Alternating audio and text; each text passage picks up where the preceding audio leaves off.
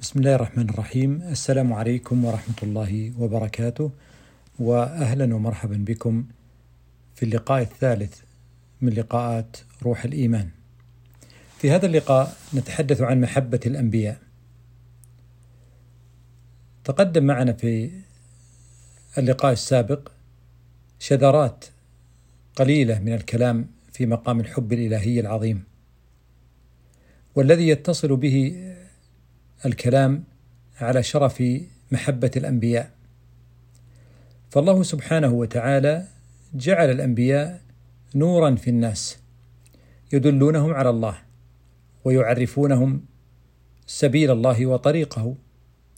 اصطفاهم الله واجتباهم وجعل لهم آيات وبراهين، وباركهم وبارك عليهم وبارك ما حولهم وبارك كل ما يتصلون به وبارك كل من يتصل بهم. جعل الله تعالى كلامهم نورا ينفذ إلى القلوب، وجعلهم منصورين، ورفعهم مكانا عليا. إن من يتأمل في القرآن العظيم يجد حديث القرآن عن الأنبياء في مقامين: الأول في مقام النبوة، والثاني في مقام الرسالة. وتجد في القرآن مثلا: يا أيها النبي، وتجد فيه: يا أيها الرسول. ويتضح أن مقام النبوة هو أكثر في شأن النبي صلى الله عليه وسلم مع ربه جل جلاله، وشأن النبي صلى الله عليه وسلم في ذاته، وأن مقام الرسالة هو أكثر في حال النبي صلى الله عليه وسلم مع أصحابه ومع المرسل إليهم ومع المؤمنين، وحتى حاله مع المكذبين والذين كانت لهم القصص مع أقوامهم ومع أصحابهم أيضا، كما قال الله تعالى: ورسلا قد قصصناهم عليك ورسلا لم نقصصهم عليك. وفي الآية الأخرى من سورة غافر: ولقد أرسلنا رسلا من قبلك منهم من قصصنا عليك ومنهم من لم نقصص عليك وما كان لرسول أن يأتي بآية إلا بإذن الله. وقال الله تعالى: نحن نقص عليك أحسن القصص بما أوحينا إليك هذا القرآن. ثم ذكر قصة يوسف عليه السلام. وفي ختام السورة ذاتها يقول الله تعالى: لقد كان في قصصهم عبرة لأولي الألباب. إن التأمل في مقامات الأنبياء وفي أحوال الأنبياء يلهمنا الحكمة ويزيد فينا النور، ولا يكون ذلك من غير حب لذواتهم ولرسالاتهم والاتصال عبر هذا الحب بأرواحهم. يحدثنا الصحابي أنس بن مالك رضي الله تعالى عنه، والذي خدم سيدي رسول الله صلى الله عليه وسلم 10 سنين، أن سيد النبي محمد صلى الله عليه وسلم يقول: لا يؤمن أحدكم حتى أكون أحب إليه من ولده ووالده والناس أجمعين. وهكذا نرى أن العلاقة تكوينية بين الحب والإيمان، فيقول: لا يؤمن أحدكم حتى أكون أحب إليه. فالإيمان والحب شيء واحد. إن في خطاب القرآن الكريم عن الأنبياء عليهم الصلاة والسلام ما يلهمنا المقامات العلية، وما يجعلنا نتعرف على المنازل النورانية، وما يجعلنا نجد فيه الإشارات الجميلة الواضحة والرمزيات الكبيرة الفاتحة. فمثلا في أخبار نبي الله موسى عليه السلام الكثير من الإلهامات والرسائل والإشارات. وفي كلام القرآن الكريم عن سيد محمد صلى الله عليه وسلم نجد وقفات ملهمة بين النبيين موسى ومحمد عليهما الصلاة والسلام. ومن ذلك كمثال عند الحديث عن سيد موسى عليه السلام قال أصحاب موسى إنا لمدركون قال كلا إن معي ربي سيهدين. وفي الحديث عن سيد النبي محمد صلى الله عليه وسلم يقول إذ يقول لصاحبه قال أصحاب إذ يقول لصاحبه لا تحزن إن الله معنا. ففي مقام موسى أن أصحاب موسى قالوا، وهنا إذ يقول لصاحبه لا تحزن إن الله معنا. قال موسى عليه السلام رب اشرح لي صدري ويسر لي أمري. وقال الله لسيدي محمد ألم نشرح لك صدرك ووضعنا عنك وزرك الذي أنقض ظهرك ورفعنا لك ذكرك فإن مع العسر يسرا إن مع العسر يسرا. إن الله تعالى كلم موسى كما قال سبحانه وبحمده وكلم الله موسى تكليما. وقال موسى لربه ربي أرني أنظر إليك قال لن تراني ولكن انظر إلى الجبل فإن استقر مكانه فسوف تراني. فلما تجلى ربه للجبل جعله دكا وخر موسى صعقا فلما أفاق قال سبحانك. أما في شأن سيد النبي محمد صلى الله عليه وسلم فيقول الله تعالى والنجم إذا هوى ما ضل صاحبكم وما غوى وما ينطق عن الهوى إن هو إلا وحي يوحى علمه شديد القوى ذو مرة فاستوى وهو بالأفق الأعلى ثم دنا فتدلى فكان قاب قوسين أو أدنى فأوحى إلى عبده ما أوحى ما كذب الفؤاد ما رأى. لقد نادى الله موسى وقربه وناجاه كما في القرآن وناديناه من جانب الطور الأيمن وقربناه نجيا. وقال الله تعالى لسيد النبي محمد صلى الله عليه وسلم واسجد واقترب.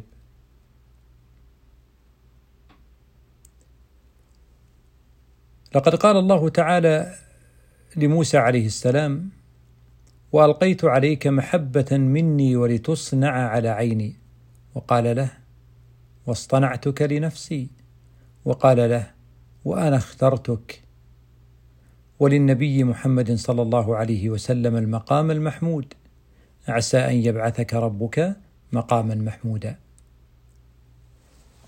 لقد تكلم القرآن الكريم عن الخليل إبراهيم عليه السلام في مقامات علية فقال واتخذ الله إبراهيم خليلا.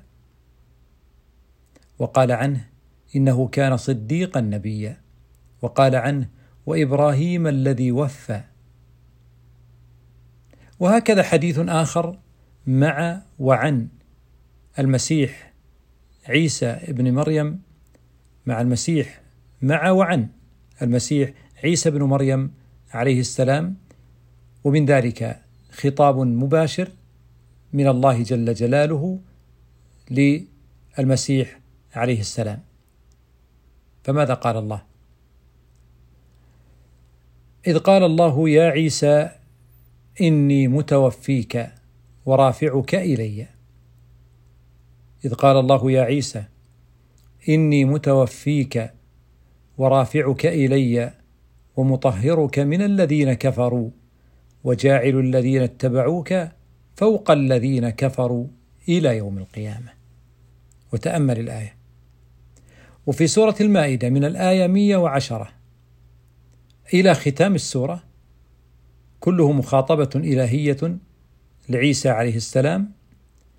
وفيها يقول الله تعالى هذا يوم ينفع الصادقين صدقهم لهم جنات تجري من تحتها الأنهار خالدين فيها أبدا رضي الله عنهم ورضوا عنه ذلك الفوز العظيم.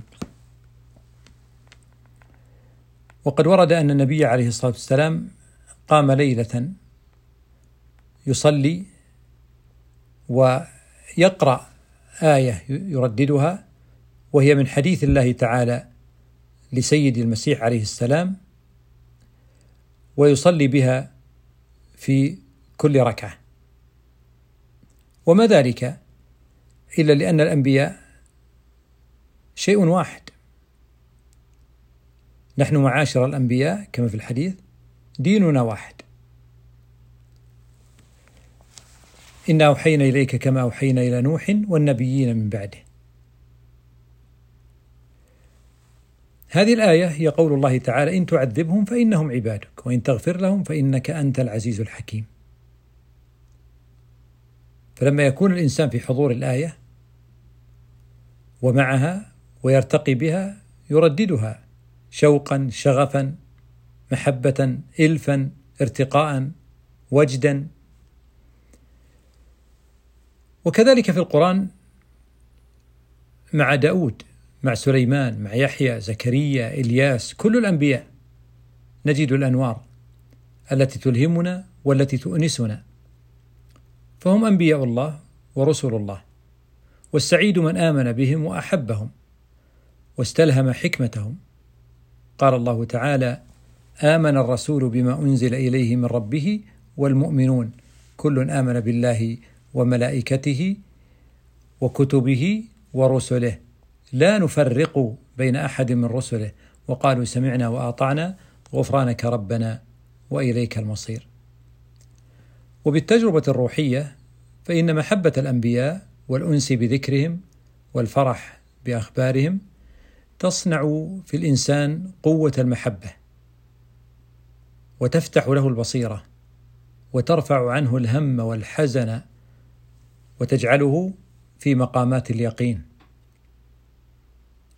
وقد قال الله تعالى: واعبد ربك حتى يأتيك اليقين. سواء قيل المعنى اليقين الموت أو قيل هي على ظاهرها. وفي أعظم الدعاء ما نقرأه في سورة الفاتحة: اهدنا الصراط المستقيم، اهدنا الصراط المستقيم صراط الذين أنعمت عليهم.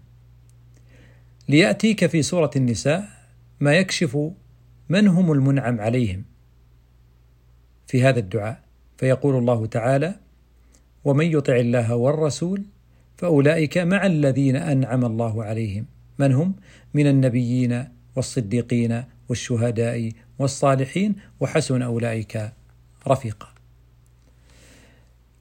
عندما تستشعر بأن الإيمان بالله عز وجل يدعوك إلى محبة أنبيائه، وإلى التشوف إلى مقاماتهم، وإلى الاستلهام من أحوالهم، وإلى الحديث والتكلم بخطابهم وبكلماتهم، والصلاة والسلام عليهم، فإن ذلك يدعوك للتعرف عليهم وحفظ حقوقهم ومكانتهم ومقامهم، وتحويل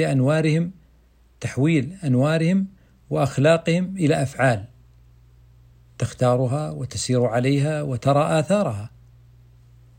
إن أتباع الأنبياء يحملون أنوارهم ويحملون حكمتهم ويتبعون مقاصدهم، يسيرون بالحب وبالجمال وبالسلام، يعكسون كل ما يتعلمونه من هدي النبوات.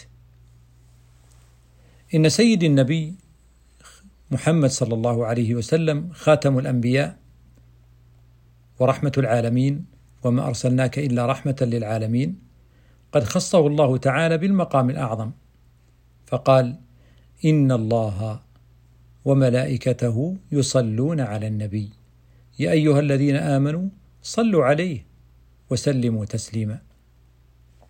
ومن صلى عليه صلاة واحدة صلى الله عليه بها عشرا. 10 صلوات من الله لك إذا صليت على سيد النبي محمد صلى الله عليه وسلم. وصلاة الله على عبده ذكره له في الملأ الأعلى. فنحن نحب سيد النبي محمد صلى الله عليه وسلم، ونحب أقواله وأفعاله، نحب ابتساماته، ونحب نظراته، ونحب وقفته ومشيته، نحب عطفه ولطفه ورحمته وحلمه، نحب أدواته ونحب آثاره، نحب أخباره في نفسه وإخباره عن غيره، نحب أهله وآله وأصحابه، نحب ما يحبه ويشتاق إليه ويبث روحه في العالمين. كل من يحب النبي صلى الله عليه وسلم نحبه بهذا الحب، ونلتقي وإياه بهذا الحب. هكذا نكون في الحب النبوي في عالم من الصفاء الوجداني، نرتقي ونتطهر ونستشفي ونكتفي، ونسأل الله سبحانه وتعالى أن يبلغنا مقامهم وأن يجعلنا في أنوارهم. اللهم صل وسلم وبارك على سيدنا وحبيبنا نبيك محمد النور الكامل زين الزين وقرة العين، صلى الله عليه وعلى إخوانه الأنبياء والمرسلين، وعلى آله وأهل بيته وأحبابه وأصحابه وأتباعه، وعلينا وعلى عباد الله المؤمنين. سلام قولا من رب رحيم، وأستودعكم الله، والسلام عليكم ورحمة الله وبركاته.